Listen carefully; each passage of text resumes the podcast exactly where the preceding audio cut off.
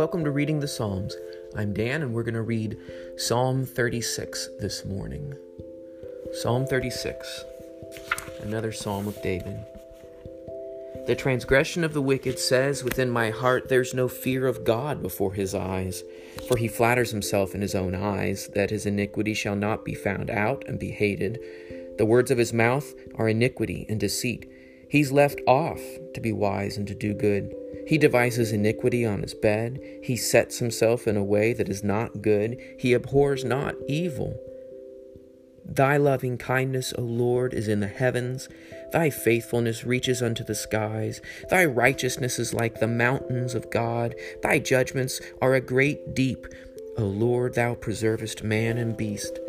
How precious is thy loving kindness, O God!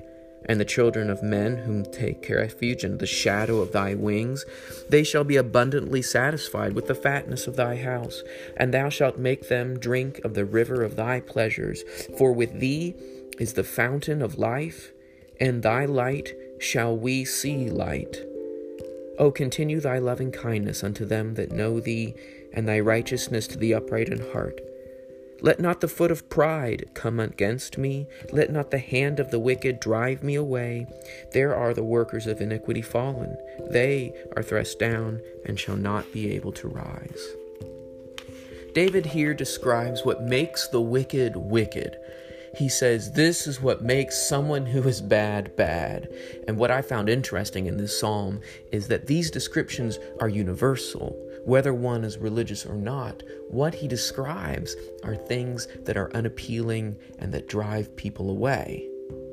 People who have no fear of God in their eyes. Change the word God to law or order. They have no fear of law. They have no fear of, uh, of, of justice in their eyes. They flatter themselves and they are confident that they will escape discovery, that they will escape judgment from others. Their words are full of ugliness and iniquity. Their words are deceitful to hurt. Their words and lifestyle is toward being unwise and without good behavior and these ugly works. They dream of hurting in their bed and they set themselves in order to have a day of that as their work and they bring people down. These are troubles the world over. What David describes as a trouble and a problem and ugly is a universal. His answer is to point toward one who is the antithesis of this. And he says that there is a God who is of love and comfort and order. Are these ugly ones selfish and, and iniquitous and full of uh, self driven pride and hurt?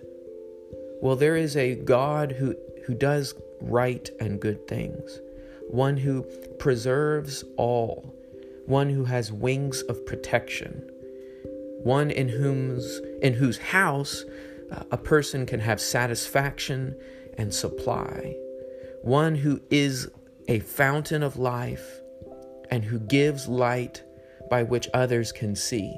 And see, that is the complete opposite of those who are selfishly hurting others dimming the skies with unwise thoughts. This is one who provides vision and provides light and provides life. Let's read it again. The transgression of the wicked says within my heart, There's no fear of God before his eyes. For he flatters himself in his own eyes that his iniquity shall not be found out and be hated. The words of his mouth are iniquity and deceit. He's left off to be wise and to do good. He devises iniquity upon his bed. He sets himself in the way that is not good. He abhors not evil. Thy loving kindness, O Lord, is in the heavens. Thy faithfulness reaches under the skies. Thy righteousness is like the mountains of God. Thy judgments are a great deep. O Lord, thou preservest man and beast. How precious is thy loving kindness, O God! And the children of men who take refuge under the shadow of thy wings, they shall be abundantly satisfied with the fatness of thy house, and thou shalt make them drink of the river of thy pleasures. For with thee is the fountain of life. In thy light shall we see light. O continue thy loving kindness unto them that know thee, and thy righteousness to the upright in heart. Let not the foot of pride come against me. Let not the hand of the wicked drive me away. There are the workers of iniquity fallen. They are thrust down and shall not be able to rise.